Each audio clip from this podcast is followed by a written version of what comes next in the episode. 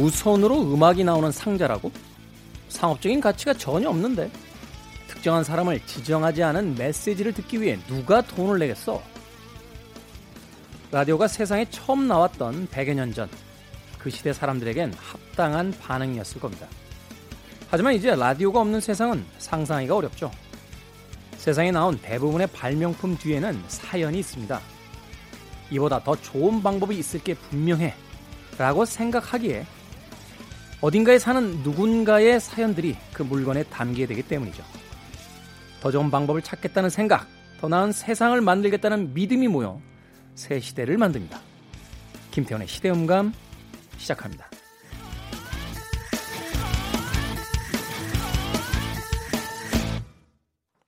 그래도 주말은 온다.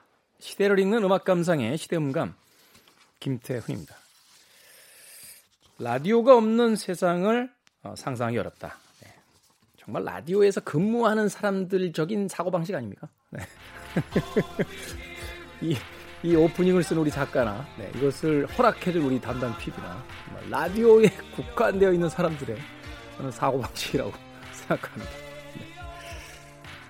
라디오라고 하는 단어는 사라질 수 있겠죠. 그러나 라디오적인 라디오의 포맷에 관한 어떤 것들은 분명히 오랜 시간 동안 계속 이어질 것이다 라고 생각해 봅니다.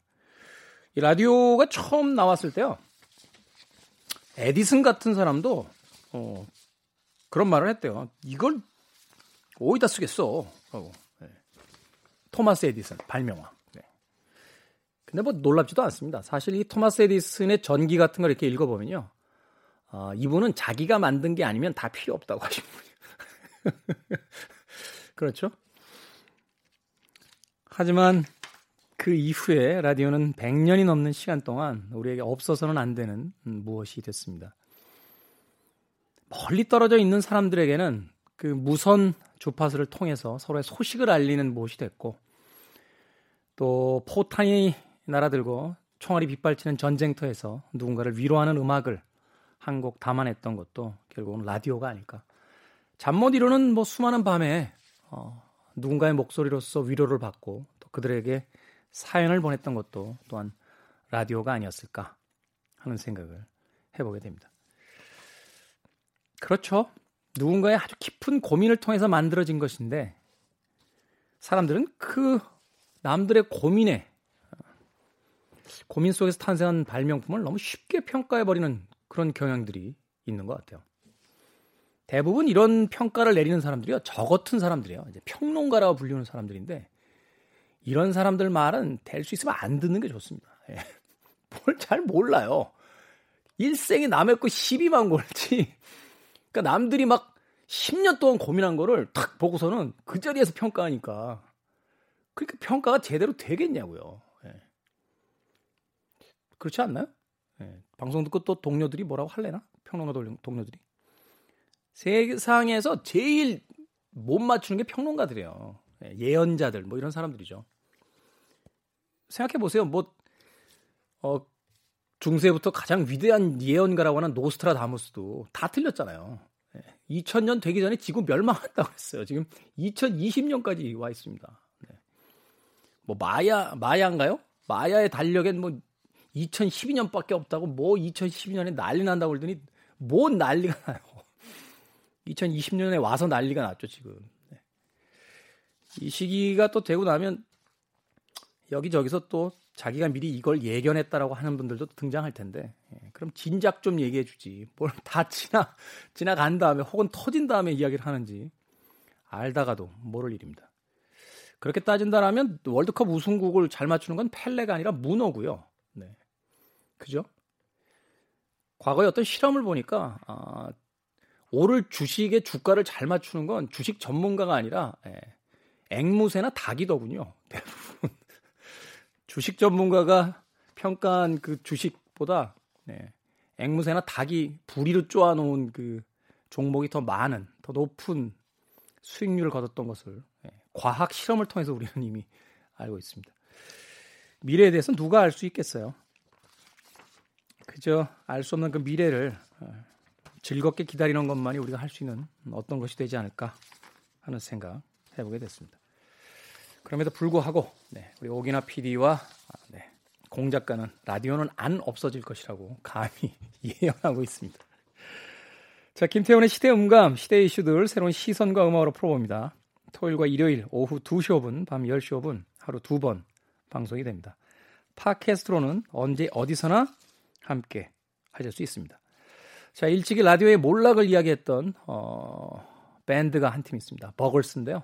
1981년 8월 1일 MTV가 개국하던 그 시간에 제일 첫 번째 곡으로 선택됐던 비디오 킬더 라디오 스타.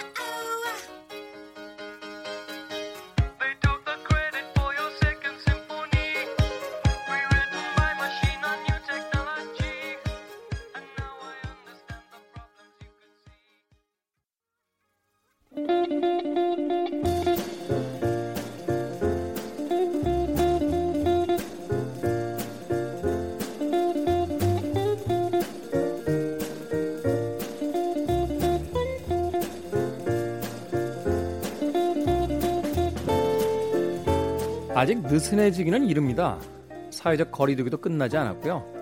봄이 왔다고 방심했다가 이번 주에 느닷없는 칼바람 추위에 호되게 당하신 분들 많으실 것 같습니다.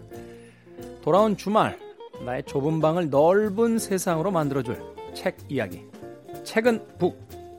그 무엇보다 책을 사랑하는 한 분과 그렇지 않을까 하는 또 한 분이 같이 나오셨습니다. 정현주 작가, 생선 작가 나오셨습니다. 안녕하세요. 안녕하세요. 네, 안녕하세요. 두 분에게 책은 어떤 의미일까요? 또 예상치 않은 질문이었나요? 아니 그게 아니고요. 네. 책은 써야 하는 거? 네. 그냥 사람이 살아가면서 이제 경험을 할 수 있고 느낄 수 있는 게 좀 한정되어 있잖아요. 직접적으로 경험할 수 있는. 네. 근데 저는 어렸을 때부터 책을 읽으면서 그런 걸 많이 경험했던 것 같아요. 내가 평생 살아가면서 경험하지 못했을 일들과 느껴보지 못했을 감정들. 그게 참 좋은 것 같아요. 그러니까 책은 내가 직접적으로 만날 수 없는 세계를 만나게 해주는. 네. 네. 그러니까 독자의 입장에서 그건 이제 책은 뭐 그것이다 이렇게 네. 이야기를 하신 것 같고. 정 작가님은 어떠세요? 아, 며칠 전에 유네스코에서 저희 서점 찾아온 거예요. 한국의 서점 3곳을 뽑아서 책의 날을 맞이해서 인터뷰를 해달라. 책은 무엇입니까? 이렇게 물어보는 거예요. 똑같이. 그래서 뭐 인간을 이야기함으로써 온갖 종류의 차별과 이런 것들. 유네스코니까 맞춰서 얘기를 했죠. 인류 문화 네. 유산이니까. 네. 네. 그리고 저희 서점에 그 공용 와이파이의 비밀번호가 리드북스, 엔비 프리예요. 비브리. 네. 근데 저는 책이 우리를 자유롭게 해주는 것이라고 생각하거든요. 알면 알수록 그걸 넘어갈 수 있는 것들이 많이 있고 세상의 많은 장벽들이 사실은 인간이 만든 헛된 것일 수도 있다라는 허상을 보여주니까 서점에서 만나는 책 읽는 분들이랑 대화를 나누다 보면 그렇게 편견이 없어요. 남이 얘기 너무 잘 듣고 자기와 다른 상황을 다 인정하고 받아들이고 우리가 흔히 말하는 뭐 사회의 터부? 같은 걸 거기서 말하면 저만 바보 되는 거예요. 너무 촌스러워 약간 이런 느낌. 확실히 그런 게 있는 것 같아요. 책을 한 권 읽은 사람들이 제일 무섭고요. 네. 네, 그다음부터 읽어 나갈수록 점점 덜 무서워지더라고요. 네, 네. 그런 걸 경험하게 되는데 네. 그 와이파이 비밀번호 이야기 하시니까 문득 떠오른 게 캄보디아에 갔을 때 그 앙코르와트 지역에 네, 네. 그 CM립이라고 네. 있잖아요. 그 카페가 있는데 카페 이름이 비트닉스예요. 그러니까 비트족이라고 되어 있는데 벽면에 제 캐로하게 그 사진이 걸려 있고 와이파이 비밀번호가 언더로드예요. 뭔 네, 아시네요, 그분. 네, 그래서 그 뭐 영국인인가 그 사장님이 하신다라고 하시는데 그 여행 왔다 여기 이제 정착하신 분이다. 그러면서 자신에게 책은 그 말하자면 제 캐로하게 그 책을 읽고서 이제 그 제 캐로하기 그 길을 따라 여행을 하듯이 네. 전 세계로 여행을 왔다 여기 정착한 나침판이다. 뭐 이런 이야기를 하시더라고요. 멋있다. 굉장히 인상적이었던 그런 네. 기억이 있습니다. 자, 오늘은 책방 주인 정현주 작가님이 또다시 골라온 책을 가지고 이야기를 할 텐데 네. 어제는 여성의 글쓰기였습니다. 오늘은 어떤 주제를 가지고 또 책을 고르셨습니다. 어제 얘기를 막 빨리 해가지고 이 얘기로 이렇게 해서 to be continued 하고 끝냈어야 되는데 네. 어젯밤까지 아마 많은 분들이 부부의 세계라는 드라마를 보셨을 거예요. 요새 뭐 네. 엄청 화제죠. 네, 정말 네. 난리예요, 난리. 근데 그 부부의 세계는 어설프게 보시는 분이 없더라고요. 열광하든지 막 뭐라고 그게 뭐 막 이러시든지 혈압이 올라요. 야, 그러면 과연 문학의 세계에 나타난 부부 얘기들을 해보려고 이제 가지고 왔는데요. 아, 흥미롭네요. 문학에서의 부부 이야기 그렇게 단번에 이렇게 머릿속에 떠오르는 게 없어서. 네, 일단 더 와이프는 아마 많은 분들이 영화로 만나셨을 거예요. 더 와이프. 네, 보셨죠? 네. 이거는 이제 우리가 영화로 봤을 때는 노벨상으로 아마 나왔던 걸 기억하는데 이건 헬싱키 상이라는 상을 이제 두고 그 상을 받은 어떤 남자의 이야기예요. 근데 이 남자는 재능이 약간 있고 네. 와이프는 재능이 매우 많은 사람이었는데 예, 그 옛날이었고 여자한테 글 쓰지 마라라는 조언을 하는 사람이 영화에도 실제로 나오거든요. 이제 그러다 보니까 남편의 뒷바라지를 하면서 살아가면서 이제 영화에서는 글을 막 대신 써주잖아요. 이제 여기서는 이제 그런 것보다는 이 사람을 어떻게 자기를 킹메이커라고 하는 장면 영화에 나와요. 네. 당신 직업은 무엇입니까? 그러면은 I'm a kingmaker라고 하죠. 근데 여기는 이제 그런 내용은 아니고요. 네. 이 사람 좀 달라요. 계속 아주 많은 여자들과 바람을 피는데 아니, 책을 골라오셨을 때부터 뭐 이렇게 크게 기대는 안 했어요. 이제 큰일 났구나 하는 생각으로. 네. 아, 꼭 그렇다기보다는 이제 저는 이 남편이 호두, 영화에서 보신 분들은 아실 건데 이 남편이 계속 호두를 갖고 다니는데요. 이 사람의 대표적인 호두예요. 호두 농장인가? 뭐 그런 곳에 대한 이야기를 써가지고 그 대표작이 돼서 그걸 평생 울고 먹는 거잖아요. 그래서 여자들을 꼬실 때 호두를 꼬시거든요. 아, 네. 그래서 호두 이후로 아주 난삽한 생활을 하게 되는데 이 주인공은 원래 아내가 있는 남자를 뺏어왔기 때문에 그거에 대한 죄책감을 계속 가지고 있는 네. 상태여서 그래서 더 많이 대중들에게 드러나지 네. 않게 하려고 네. 그래서 계속 희생을 해가면서 살아가는 그런 이야기가 담겨 있어요. 여기에 보면은 모두에게는 아내가 필요하다. 심지어 아내들에게도 아내가 필요하다. 아내들은 돌보고 그들은 날아다닌다. 그들의 귀는 두 배나 예민한 도구라서 아주 희미하게 들리는 불만 쪼가리까지 들을 수 있다. 아내들은 스프를 가져온다. 우리는 종이클립을 가져온다. 우리는 나긋나긋하고 따뜻한 몸도 가져온다. 어쩐지 어떤 이유에선지 몰라도 자기 자신이나 다른 이들을 대하는데 문제가 있는 남자들에게 우리는 무슨 말을 해야 하는지 바로 안다. 우리는 말한다. 모든 게 괜찮아질 거예요. 이게 아내가 해야 되는 역할이라는 이야기. 예, 그 재능을 죽이고 살아가야 했던 그 옛날 여성들의 이야기를 담고 있고 또 과거에 그 이런 제목의 영화 있었죠. 나도 아내가 있으면 좋겠다. 네. 그게 남편이 하는 얘기가 아니래요. 아, 아내가 하는 이야기래요. 나도 나에게 나 같은 아내가 있으면 좋겠다라고 네. 이야기하는 건데 바로 네. 그 이야기를 이제 하고 있는 거군요. 네. 그러니까 이거는 약간 뮤즈로 살아가는 한 여자의 이야기잖아요. 철저히 숨겨진. 네. 네. 그리고 이번에는 이제 젤다입니다. 젤다. 네, 이 더 와이프와 젤다는 비슷한 부분이 있어요. 그러니까 이 더 와이프 원작에 젤다의 인생을 덧붙이면은 그 영화가 된다고 보시면 될 것 같은데 젤다도 글을 굉장히 잘 썼죠. 근데 젤다 이야기를 다 가지고 가서 스콧이 자기가 쓴 것처럼 계속 발표를 많이 했어요. 네. 그래서 이 여인이 쓴 글 중에 표절은 집안에서 일어나는 것이지요. 집안에서부터 시작하는 것인가 봐요. 이렇게 써 있어요. 그러니까 뭐 제목이 아니, 아내가 쓴 글을 가지고 자기가 명성을 얻는다는 건 도대체 무슨 기분일까요? 이게 이제 1920년대에 우리가 그때 뭐 포효하는 20년대라고 불렀었는데 그때 플래퍼 최초의 플래퍼 뭐 가장 인기 있는 플래퍼라고 불리는 젤다는 잘 사는 집안의 딸이었고 네. 공부도 더 잘했어요. 스콧보다.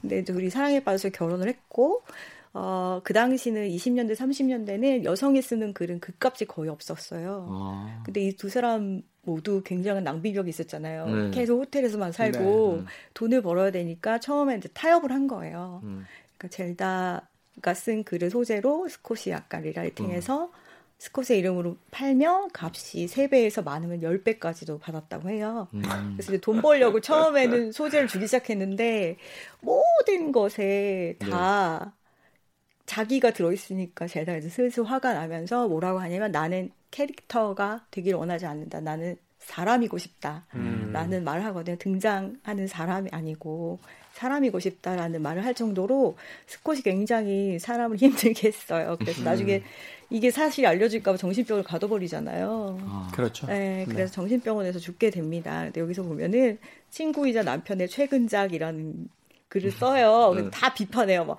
아, 글 이상하대. 여기도 이상하고요. 이거는 뭐 에티켓 매뉴얼인가요? 막 이러면서 남편의 글을 계속 욕하다가 뭐 아, 그렇군요. 뭐 신발을 뭐 어떻게 닦는 거 그런 걸로 가르쳐 주고 있네요. 이러다가 나중에는 이렇게 얘기해요. 표절은 역시 집안에서 시작되는 건가 봐요라고 얘기하는. 예. 그래서 역시 똑같죠. 남편의 그늘에 갇혀서 살아야 됐고 해밍웨이가 이 여인을 굉장히 싫어해요. 우리 미드나잇 인 파리에 보면 나오잖아요. 네. 그렇죠. 네, 해밍웨이가 스콧의 재능을 막 질투하고 스콧은 금방 팍 유명해졌잖아요. 네. 그러니까 그 질투하면서 스콧과 이 여인을 갈라놓으려고 아주 애를 써요. 그래서 젤다가 정신병원에 갇히게 되는 가장 큰 원인을 해밍웨이가 제공합니다. 해밍웨이는 그러고도 남을 사람이에요. 그렇죠. 나쁜 사람이었더군요. 네. 네. 네. 실제 이제 막장 이야기들이 계속 있고요. 마초의 시대에. 네. 네. 짧게 더 하나 하면은 이게 나혜석 글 쓰는 여자의 탄생이라고 아, 작년 재작년에 이제 신여성전이 나오면서 나혜석 선생님이 많이 이제 주목을 받게 됐죠. 근데 이분은 인생 자체가 엄청 드라마틱했잖아요. 1927년에 1년 반 동안 세계 일주를 하죠. 12개국, 20개 도시를 돌 정도로. 당시로서는 뭐 파격적인 거죠. 네, 네. 그리고 여성 인권에 대한 이야기들이나 이런 것도 많이 서슴지 않고 했고, 그리고 참정권을 가져야 된다. 우리 여성들도 이런 이야기들도 많이 했던 사람인데 결혼에 대해서도 좀 남다른 생각들을 갖고 있었고 그 부분이 커지다 보니까 이분의 예술 세계가 좀 묻혀있는 경향도 있는데 사회 활동이 많다 보니까 네, 그 불륜 때문에 아 그렇죠 뭐 아. 우리가 이제 나혜석 작가를 기억하는 첫 번째 이제 단어가 바로 거기서부터 네네. 가장 이제 자극적인 단어부터 떠오르게 되니까 그렇죠 네. 뭐 이런 거 있어요 나도 16살 때부터 20년을 두고 어지간히 남의 입에 오르내렸다. 써 있고 마지막에는 이제 결국 남편과 헤어지고 사람들이 일을 안 주고 이러는 과정에서 행렬병자로 세상을 떠나게 됩니다. 그래서 비극적인 인생을 갖고 있었는데 읽어보면은 우회 결혼, 시험 결혼이라는 것을 1930년에 얘기를 해요. 한국에서? 한국에서. 그때는 조선이죠. 동거해라. 시험, 한 2년, 3년 동거하고 법적으로 뭘 얻지 마라. 아, 샤르트르와 그 버바르의 네. 그 계약 결혼 이전에 이미 네. 그 얘기를 하고 있다. 어떤 사람이고 또 재밌는 것도 있어요. 정조는 취미다. 정조를 지키라고 하지 마라. 스스로 지키는 거 좋다. 정조는 도덕도 법률도 아니고 그냥 내가 하고 싶어서 하는 거다. 그러니까 취미다라는 얘기를 했던 사람이에요. 매력적인데요. 말하자면 이제 타부의 시대였기 때문에 그것을 이제 거부하는 방식으로서 자신의 어떤 정치적인 그 입장이라든지 글쓰기의 방향을 잡아냈던. 네. 사실은 그렇죠. 그 문학이라는 건 이제 끊임없이 싸우는 건데. 그렇죠. 모든 것이 다 자유로운 시대의 문학에서의 어떤 그 방향성과 모든 것이 금지되어 있던 시대의 문학의 방향성은 또 다를 수밖에 없는 거니까 그런 의미에서 본다라면은 바로 그 억압과 타부를 이제 그 거부하고 그것과 싸우는 그 최고 이제 전선에서 활약했던 투사라고 볼 수 있겠네요. 재밌는 얘기들도 많은데 만원 타계 좌담회를 였고요. 33년에 그 우리나라 대표 이광수, 김기진, 김억 이런 분들이 모여가지고 하는데 기자가 이래요. 종로 사거리에서 30분 동안 서서 가고 오는 청년들을 보면 얼굴 빛깔이 거칠고 기분이 우울하여 다니는 이가 대부분입니다. 또 몸짓이 느릿느릿하여 물찬 제비 같은 스마트한 점을 발견하기 어려운 이가 대부분입니다. 이렇게 우울과 퇴색된 빛깔에 잠긴 청년들을 알아보면 대개는 결혼 아니한 남녀들입니다. 이렇게 말을 해요. 그러면 딴 남자들은 네 맞습니다. 근데 나혜석 혼자 그게 뭔 말입니까? 막 이런 여성이었고 이 책 중에서 읽어보실 만한 것은 이거예요. 이혼 고백장. 자신의 이혼을 글로 썼어요. 굉장히 긴 글이고 남편이 이미 기생의 남자가 된 거예요. 네. 근데 자기랑 그런 사실들을 우리가 정확히 알려져 있지 않고 그냥 보통은 남편의 친구를 사랑함으로써 이혼당한 여자로 알고 있잖아요. 근데 그렇지는 않고 이 본인이 쓴 거에 보면은 남편이 이미 집을 떠난 상태에서 흠을 잡으려고 하다가 이 여인이 이제 자기 친구한테 쓴 편지에 내 평생을 바치겠다라는 대사가 있다. 나혜석은 절대 쓴 적이 없다는 거예요. 근데 이게 카더라 통신으로 막 동네에 돌아다니는 것 때문에 남편이 그걸 가지고 흠을 잡아요. 그러니까 이 여인은 아니다. 근데 또 그 남자 사랑한 건 인정해요. 당신의 친구 최린을 사랑한다. 그렇지만 그런 사랑이 아니다. 이렇게 얘기를 하면서 읽어보시면 부부의 세계는 세상이 있구나 라는 거를 30년대에도 있었구나 라는 것을 남편이 아주 비열하게 이 여인을 괴롭히거든요. 나혜석 씨의 이제 책에 대한 이야기를 하다 보니까 가장 중요한 건 그런 것 같아요. 많은 남성들이 그 여성에 대한 어떤 그 참여를 배제하던 시대에 보면 여성의 어떤 사고가 그 시대를 어떻게 보면 더 통찰하고 꿰뚫어 보는데 더 많이 앞서가 있었다라는 것을 보여주는 그 단적인 어떤 증거로서 또 나혜석 작가의 어떤 또 책이 존재한다라는 또 생각이 드는군요. 네, 네 만만하게 보다 보니까 부부의 세계 같은 일이 일어나는 거죠. 복수당하고. 부부의 세계는 개인적인 생각이긴 합니다만 동의하기 좀 쉽지 않은 부분도 좀 있던데. 네, 한국적이지 않은 부분도 있고 그런 것 같고 아름다운 부부 이야기를 갖고 왔는데 이게 지금 할까 있다. 일단 맥은 한번 끊고 갑시다. 네. 맥은 한번 끊으면서 존 레논의 음악 중에서요. Woman is the Nigger of the World라는 곡이 있습니다. 네. 이 곡 듣고 다음 책 이야기로 넘어가도록 하겠습니다. 네.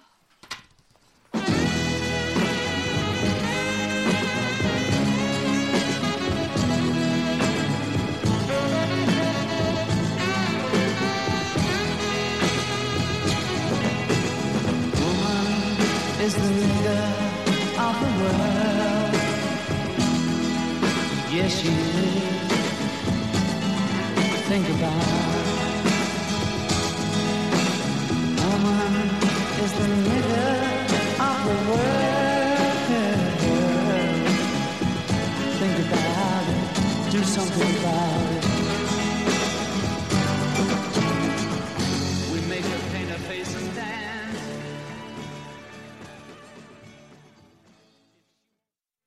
존 레논의 음악으로 감상하셨습니다. Woman is the nigger of the world. 드렸습니다. 자, 김태훈의 시대 음감 듣고 있으면 보고 싶어지는 책 이야기 책은 북 오늘 정현주 작가 생선 작가와 함께 하고 계십니다. 자, 정현주 작가님 또 소개해 주실 책 있죠? 아, 네. 이거는 좀 부부의 세계 중에 아름다운 부부의 세계. 아, 그런 게 있어요? 네. 물론 이분도 네. 두 번째인가 세 번째 결혼이죠. 아니, 근데 네. 성공만 하면 돼요, 성공. 네. 네. 그런 끝에 만난 게 중요하죠. 네, 이제 존 버거.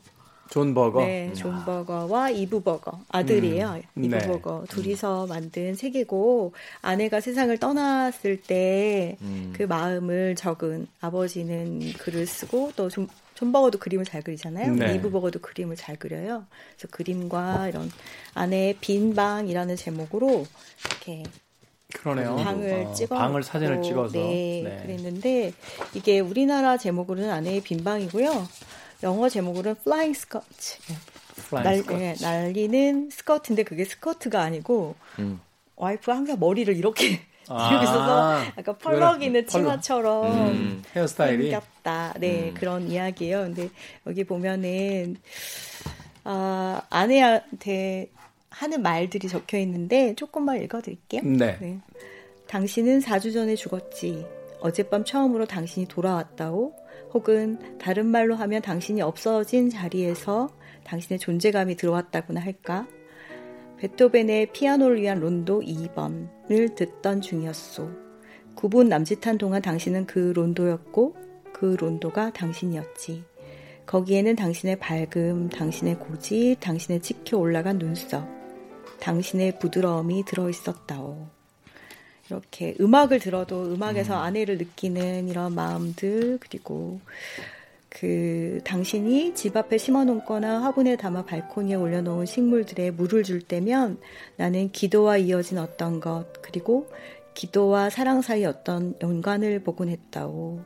물의 온도는 날씨에 따라 뭐 이런 이야기들 쭉 썼어요. 그리고 작업머를 쓰고 물을 주는 당신을 향한 나의 사랑도 달라지지 않는다오. 이런 얘기들이 있고요. 그리고 이제 이 두 사람이 오토바이를 타고 다녔거든요. 네. 바이크를 타고 다녔는데 항상 그 아내가 뒤에 있었지만 자기는 아내가 자기가 가야 될 길을 알려주는 사람이라고 생각하고 살았다. 그런 이야기가 나오고. 그 대단한 작가가 아내의 빈자리에서 네. 뒤늦은 이제 사랑을 네. 고백하는 듯한 네. 네, 그런 책이네요.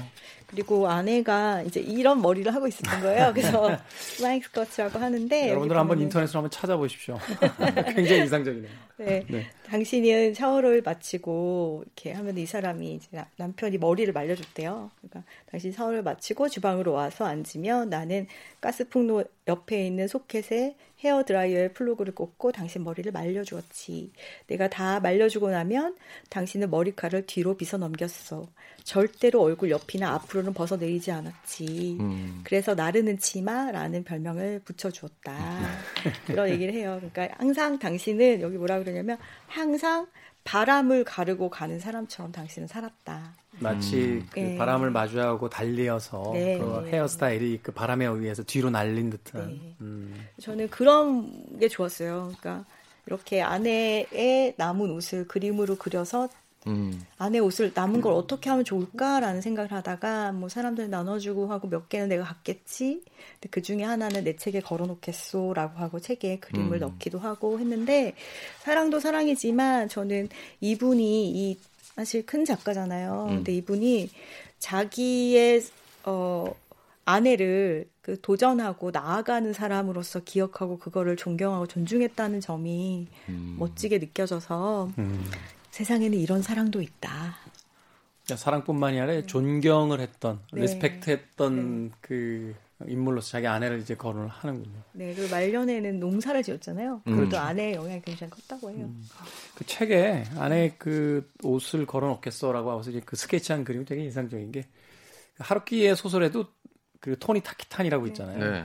그 자신의 아내에게 왜 극찬을 하잖아요. 그녀는 마치 옷을 입기 위해 태어난 여자 같았다라고 하는데 결국 그녀의 그 부재 이후에 죽음 이후에 남겨놓고 간 그 731벌의 네. 옷을 입어줄 다른 여자를 이렇게 구하는 그 남편의 어떤 절절한 고독감 같은 것들이 있는데 그 한 페이지에 걸려있는 자기 아내의 어떤 옷에 대한 스케치가 네. 존 버거의 고독감이 어디에 있는지 예, 알려주네요. 네. 네. 뒤늦게 저런 책 쓰면서 후회하지 말고 네. 있을 때 잘하자. 네. 있을 때 좀 잘해야 되지 않나 하는 생각이 듭니다. 네. 있었으면 좋겠어요. 책 더 있나요? 한 권 더? 아니요, 됐어요. 아, 이제 다 소개해 주셨군요. 네. 자, 이렇게 정현주 작가님께서 아주 좋은 책들을 멋진 표현을 통해서 이제 소개를 해 주셨는데 네. 무거웠잖아요. 아니, 뭐 그렇게 우리가 깊게 생각해 볼 만한 이야기죠. 네, 이제 이거는. 깊게 생각하는데 사람의 집중력이 한 45분 정도 되잖아요. 15분 정도라고 그러더라고요. 아, 그럽니까? 네. 아, 네. 왜냐면 학교 시간이 그래서 45분이라고 들었거든요. 뭐 그런 것도 있고 축구 경기할 때 펠레스코어라고 하는 게 15분 이상 지나가면 지루하다라고 해서 이제 3-2 정도 경기가 돼야 제일 재밌다 뭐 이렇게 이야기도 하고. 네. 그래서 이제는 조금 가볍게 할 수 있는 이야기를 들려드리려고 준비해 왔습니다. 드디어 이제 생선 김동영 작가가 네, 저희 1시간 기다렸습니다. 네. 나르는 생선. 나르는 생선입니다. 예. 헤어스타일이 약간. 예. 예, 4월 23일 유네스코가 지정한 세계 책과 저작권의 날입니다. 한마디로, 책과 저작권의 날. 네. 네. 한마디로 책의 날이에요. 카피라이트. 네. 그러니까 월드북 앤드 카피라이트 데이라고 하네요. 네. 95년도에 유네스코에서 정했대요. 뭐 이런 건 중요하지 않고요. 그래서 요즘에 뭐 방송이나 뭐 다른 그 플랫폼들 보시면 책의 날에 관련된 그런 좀 자료 같은 것들이 많이 올라오더라고요. 그래서 저는 그것들과는 조금 다르게 뭐 있잖아요. 세상에서 많이 팔린 책 뭐 이런 거. 식상하잖아요. 성경책 아니에요? 맞아요. 다 알잖아요. 한국에서 제일 많이 팔린 책이 뭔지 아세요? 알아야 됩니까? 아니, 성경책인 건 알잖아요. 네. 알죠, 솔직히 말해서. 아니, 몰라요. 선배는 알 것 같아요. 몰라요. 태백산맥? 아니요. 그럼. 예. 지금까지 4,600만 권 팔렸대요. 4,600만 권요? 예. 거의 우리 인구 다 가지고 있어요. 어떤 책입니까? 수학의 정석. 아, 그 책도 들어가는 거군요. 네. 아, 저는 깜짝 죄송해요. 제가 너무 이제 소설이나 이쪽으로 좀 줄여놨었군요. 그러니까, 수학의 정석. 네. 네. 저도 두 권 상하로 되어 있잖아요. 그러니까 이제 기초하고 이제 실력 정석. 근데 상하 이렇게 돼 있고. 1, 2. 대부분 상 앞부분은 빼곡하게 낙서가 되어 있고 점점점 하다가 이제 하에 2권째는 깨끗하잖아요. 그래도 저는 나름 수학 정석은 좀 풀었어요. 제가 이제 앞부분만 새까맣고 뒤에 하였던 거는 이제 저 성문 종합영어. 아. 근데 수학이라는 그 학문 때문에 그런지 다른 과목 같은 거는 시대에 따라서 변하잖아요. 교육 방식이. 네. 근데 수학 같은 거는 뭔가 딱 정해져 있는 그런 공식이 있다 보니까 66년에 출판이 되었대요. 그래서 성문 종합영어가. 네. 그렇다면 좀 충격인데요. 그러니까 4,600만 권 정도 나갔다라고 하면 네. 저희 때 생각해 보면 이제 고등학생이 되면 누구나 다 한 권씩 있었으니까. 네. 근데 안 산 사람도 있다는 거 아니야? 엄청 많네요. 왜 안 산 거예요? 도대체 100만 수험생 이런데 수학을 포기한 거야? 아 근데 여러분 그것도 생각해 보셔야 돼요. 왜냐하면 저 같은 사람도 분명히 그 책은 샀었어요. 수학 정석은. 그렇지만 곧 팔았어요. 아, 우리나라는 중고 그런 그렇다. 시장이 네, 나도 이해가 된다. 네. 제가 이 책 팔아가지고 네. 그 꼬박 팔았잖아요. 천호극장에서 나인하프 위크 봤어요. 아, 그때 얘기했던 거 들었어요. 예. 네. 그래서 네, 그러네. 그래서 진짜 이분은 나중에 홍성대 씨인데 홍성대 이제 이분 직업이 그거래요. 수학의 정석 저자. 66년부터 이분이 이게 26살 때 이 책을 쓰셨대요. 지금은 학교도 있잖아요. 26살 때 이 책을 썼다고요? 네, 그 이후로 직업이 수학의 정석 저자. 대단하다. 4,600만 권이 팔렸다라고 하는데 그게 외국 사람들이 봤을 땐 어떤 소설입니까? 막 이럴 텐데 그게 수학 문제집. 수학 문제집이다라고 하면 대한민국 정말 대단한 나라다라고 해요. 제가 얼마 전에 이문열 선생님 이렇게 만났는데 그 삼국지 평역이 한 2천만 부 정도 나왔다고 하더라고요. 네. 그런데 그거보다 더 많이 팔렸다는 거 아니에요? 제가 얼마 전에 저희 동네에 중고책방이 있어요. 그 예전에 80년대나 이제 90년대 초에 운동권 하시던 분이 만든 그런 사회학 네. 그런 그 당시에 이제 학교 제적당하고 이런 분들이 많아서 되게 이제 헌책방 많이 하셨거든요. 네, 그분 제가 이제 뭐 이렇게 책방에 가면 지금도 이 책이 꽂혀 있더라고요. 팔더라고요. 수학의 정석. 근데 안 싸요. 아 지금도 저 수학 공부할 때 그러니까 수리 영역 뭐 이런 거 할 때 그 학생들이 이 책을 보나요?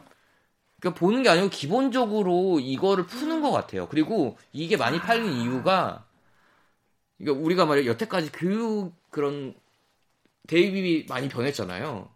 논술도 보고 본고사도 보고 모의고사 네. 보고 다시 논술 보고 막 이랬잖아요. 그 와중에도 다른 과목들은 뭔가 융합되고 하는데 수학은 그대로 있으면서 가장 기초적인 공식들이 있기 때문에 그렇죠. 뭐 미적분이라든지 뭐 이렇게 거기까지 가본 적이 없어가지고 예.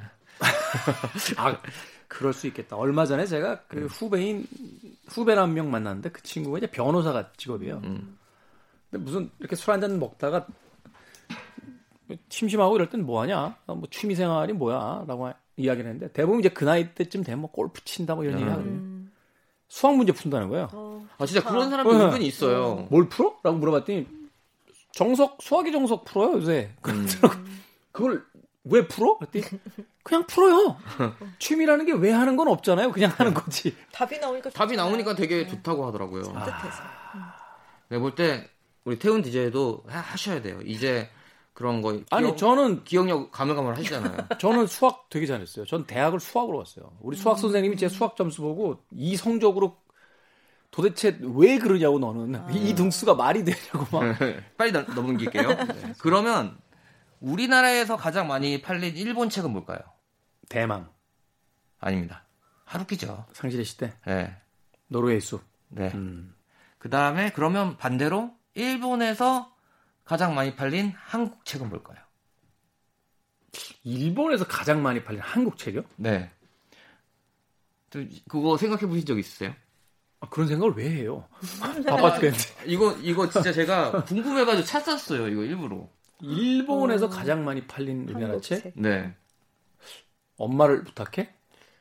아니, 오히려 엄마를 부탁해보다는 한강 작가의 책이 더 많이 팔렸고요. 아~ 일본에서는. 네. 미국에서는 물론 지금도 그 엄마를 부탁해가 더 많이 팔린 걸로 기록되어 있는데, 한강 작가 책은 뭐 꾸준히 계속 나가는 책이니까. 계속 젊은 작가 책으로서. 네. 근데 일본에서 가장 많이 팔린 책은 한국 책. 네. 판타지 소설이에요.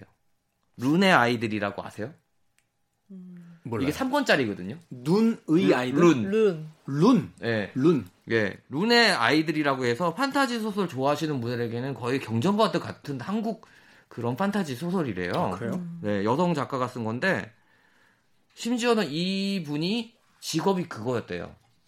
그 RPG 게임, 네. 온라인 RPG 게임, 롤플레잉 게임 만드는. 네. 그 세계관 만들고 스토리 쓰는 그 분이었는데, 아, 그거 게임에. 예. 그래서 심지어는 이분 소설들은 다 게임화 됐어요. 다른 제목으로. 아, 게임을 염두에다 두고 이제 쓰시는 분이군요. 네. 전 세계적으로 롤플레잉 게임의 추세가 뭐냐면 중세 시대를 배경으로 해서. 그렇죠. 뭐 마술사나 뭐 그 마법사나 뭐 이런. 네. 이런 직업들을 나오고, 그런 되게 약간 톨킨의 그런 반지의 제왕 같은 건데, 그거보다 더 쉽고 액션 화려하고 사랑 얘기 뜨겁고 이런 것들을 많이 쓰신 분인데, 저랑 거의 비슷한 시기에 이분이 룬의 아이들 말고 다른 책을 또 내셨거든요. 사인회를 하는데 청소년들, 저는 그때 강연하러 갔었거든요. 20명 왔어요. 근데 이분 교보에서 하는데 거의 줄을 사인했는데 2,000명 넘게 서 있더라고요. 그러니까 결국 이제 본인 책이 이분 때문에 잘 안 됐다라고 이야기하는 거예요, 지금? 그렇죠. 아, 붙어도 어떻게 이분하고 붙였을까? 참 없어요.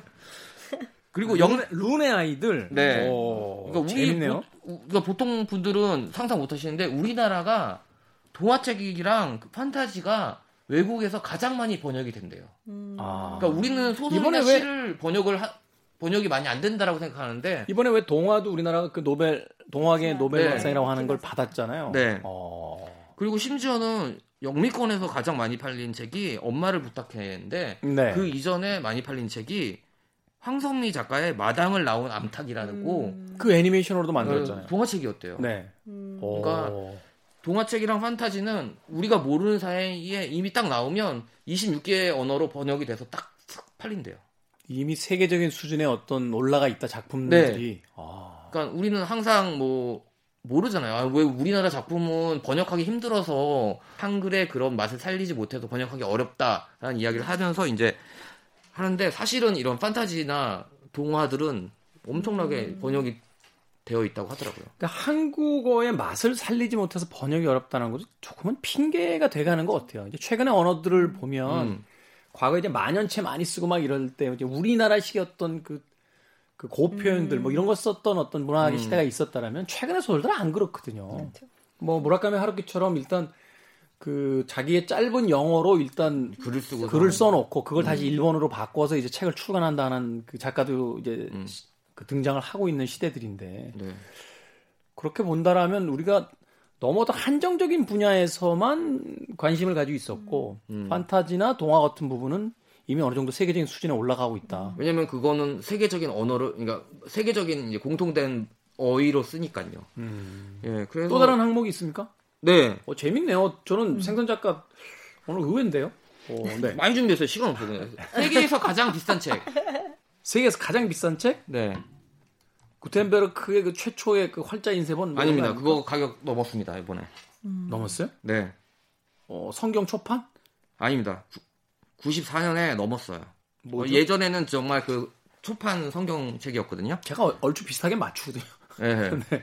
근데 94년도에 진짜 빌 게이츠가 샀어요. 뭘 샀습니까? 다빈치. 예. 레오나르도 다빈치의 레스터 코드라고 해가지고, 우리 그거 있잖아요. 다빈치 코드가 아니라 레스터 코드. 그니까 다빈치가 그 한 필기한 그. 아, 노트. 야, 다빈치는 뭐, 석권하네요. 미술품도 그렇고, 책도 그렇고. 네. 이관왕이네요? 네. 그걸 빌 게이츠가 샀어요? 네. 빌 게이츠 형 돈이 있잖아요. 알아요. 네. 뭐 친한 것처럼 갑자기 뭐. 책은 뭐 오늘 정현주 작가 그리고 생선 김동윤 작가와 함께했습니다. 두 분 감사합니다. 감사합니다. 네, 안녕히 계세요. 마쳐야 될 것 같습니다. 오늘 끝곡은요. 손편지를 보내주신 애청자분이 계세요. 김권이라는 분인데 일상에 대한 이야기를 담아서 보내주시면서 노래 한 곡을 신청하셨습니다. 오랜만에 손편지를 받아서 우리 오기나 PD가 저한테 막 흥분해서 들고 왔어요. 이런 게 왔어요. 막 이러면서. 하긴 뭐 오기나 PD 세대는 이제 손편지를 받아본 적이 없는 세대가 아닐까 하는 생각도 듭니다. Imaginary Future 그리고 키나 그레니스와 함께한 I Will Spend My Whole Life Loving You라는 곡 들으면서 시대를 읽는 음악 감상의 시대음감 마치겠습니다. 지금까지 김태훈이었습니다. 고맙습니다. August afternoon I can picture you walking with your father at your side In the summer heat California speaks softly like she's making up